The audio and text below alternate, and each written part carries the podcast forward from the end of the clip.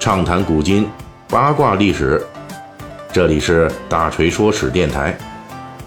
我们的其他专辑也欢迎您的关注。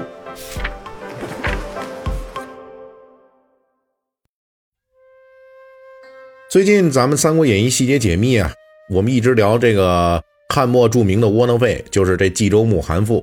他呢事业怎么兴起的？然后呢他怎么在这事业上挣扎？本期咱们继续聊他在事业上又怎么灭亡的。咱们之前说过，韩馥这个人出身名士，缺乏其他军阀枭雄那种孤注一掷搏命江湖的勇气。不过韩馥此人的算计还是不错的，在真实历史中我们能够看到，基本上能够威胁他冀州地盘的危险人物，他都能想到、提前预知，并且采取行动进行防范了。比如说对董卓的敷衍，比如说对这个袁绍的掣肘，而且从这方面来看，韩馥本人的求生欲还挺强，在这些危险要素爆发之前，他还是尽力去采取了措施，希望摆平。当然，韩馥的问题在于看事情的眼光虽然有，可是行动的机会把握水平那很低，几乎是零，所以每次办事儿呢都犹犹豫豫的，踩不到正确点上。不过，作为一方诸侯，本土粮草充沛，地方带甲充足。如果韩馥仅仅是做事情总不合时宜，也不会从一百八十九年到任冀州，一百九十一年就事业完蛋了，才两年时间。那这也涉及到本期《三国演义》细节解密咱们所要说的内容。韩馥败亡根本原因，其实在于他的冀州牧身上，自觉不自觉的给自己挖了一个大坑。这是一个什么样的大天坑呢？韩馥到任冀州之后啊，立即提拔了一批名士，建立起自己的统治基本队伍。这其中有名的牛人很多，比如说荀彧、荀臣、辛平、郭图等等。这些人除了名气大、才能高之外，还有一个统一特点，那就都是颍川名士。也就是说呢，出身颍川名士的韩馥提拔了一批老乡自己人，组成了自己的队伍。那问题是，当时的冀州本土跟东汉末年其他地方情况差不多，那就是冀州本土人家也有豪强。如果与这颍川名士来比呢，冀州的豪门大族虽然在这名气上、学问上那要差颍川名士不少，但是呢，在把握政治经济资源方面，那冀州豪族们都是地头蛇，经营日久，拥有的实力要远远超过这些空降而来的颍川名士。冀州本土豪族都有哪些牛人呢？咱们这里边一提起来，都是一些赫赫有名的人物，比如说沮授、沈佩、田丰等等。站在韩馥的角度呢，从老家弄过来一批名士来压制本土豪强，那这种策略其实是情有可原的。因为韩馥虽然是名士，但是他没有自己的行政班底和军事队伍，因此在这个成为冀州牧之后，为了防止自己。成为冀州本土豪强的提线木偶，野心勃勃的韩馥只能在上任之后紧急打造自己的颍川公务员队伍。于是，东汉末年各路诸侯常见的那个矛盾，立即就在颍川尖锐化了。这就是本土豪强与外来豪强之间在权力以及资源方面不可调和的矛盾。毕竟官职位子就这么多，坑儿就这么多，颍川名士多占一个，你冀州那边就少占一个。而且韩馥自己身为颍川名士之一，为了站稳脚跟全力拉拢颍川的这一批人，重用他们，而对冀州本土豪强日渐排斥。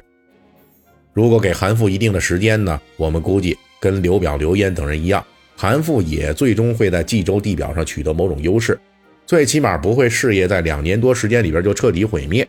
但是韩馥的历史际遇比较倒霉，他的这个冀州平定计划。刚拉来了外来户，制造了土著与外来户之间的矛盾，却没有时间摆平这个矛盾了。因为在冀州这个富足之地，北面有公孙瓒虎视眈眈，内部有袁绍垂涎已久，谁都看出来韩馥的招引外来和尚的行为，造成了冀州力量整合过程中的混乱。因此呢，趁你病要你命啊，这个套路再度上演。趁着冀州本土和颍川名士。互撕的这个档口，公孙瓒和袁绍可就下手了。公孙瓒因为武力出众啊，所以直接带兵就杀进来了，在安平之战中一举击败并不知兵的韩馥。虽然不是致命失败，但是仍旧把韩馥吓得够呛。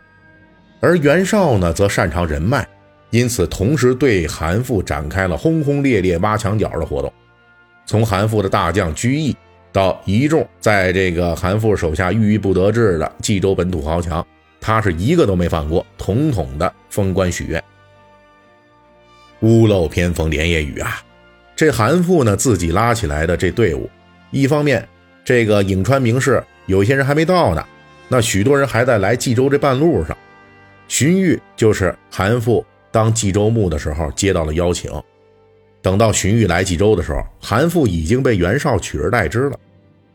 另外一方面呢，已经到达的这颍川名士们也动摇了，其中荀臣甚至带头游说韩馥，要求韩馥。说您呐，就把这冀州让给袁绍得了。冀州本土豪强，韩馥给得罪了。那么他们勾结袁绍，那肯定是顺理成章的。那为什么连颍川名士也都叛变呢？其实韩馥呢，虽然与他拉拢的人们一样都是颍川名士，但是呢，他们呢不是这批人里边的这个带头的，啊，并不具有相应号召力和组织力。说白了就是说呢，韩馥跑到颍川老家招来的都不是事业的下属，有点像现在说的这合伙人。面对袁绍这种世家庞然大物，那值得注意的是，汝南的袁家呀，那作为汝南名士圈子里面，那可是重要的一级，其影响力是远远超过汝南当地的。而且颍川名士在历史上就跟汝南名士有着千丝万缕的联系。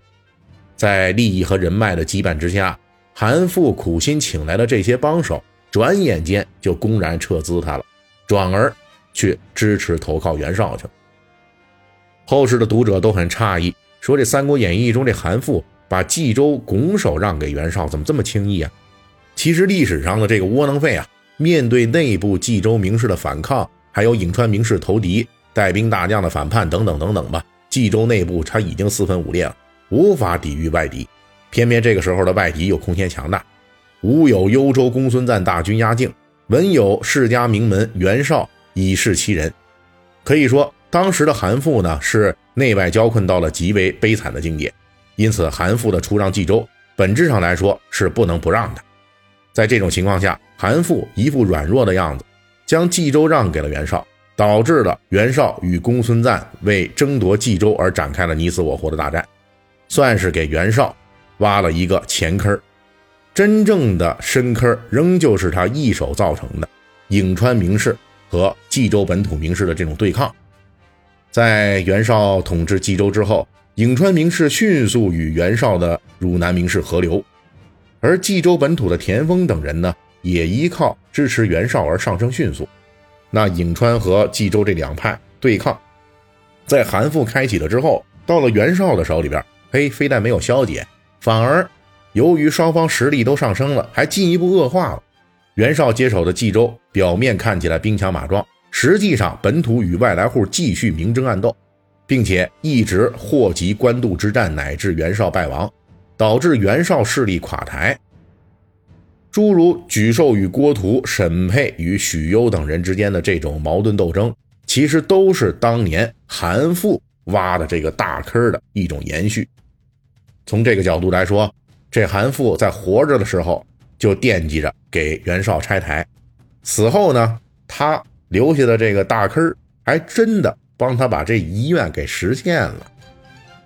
节目最后啊，感谢一下这周给我打赏的人：林间中央林总、林大佬、林土豪啊，这个好像还给了我点润喉糖，哎呀，真不错。然后流浪猎人五五零、爱玉 G 二。足球小将大空翼以及 Roro 七，谢谢你们。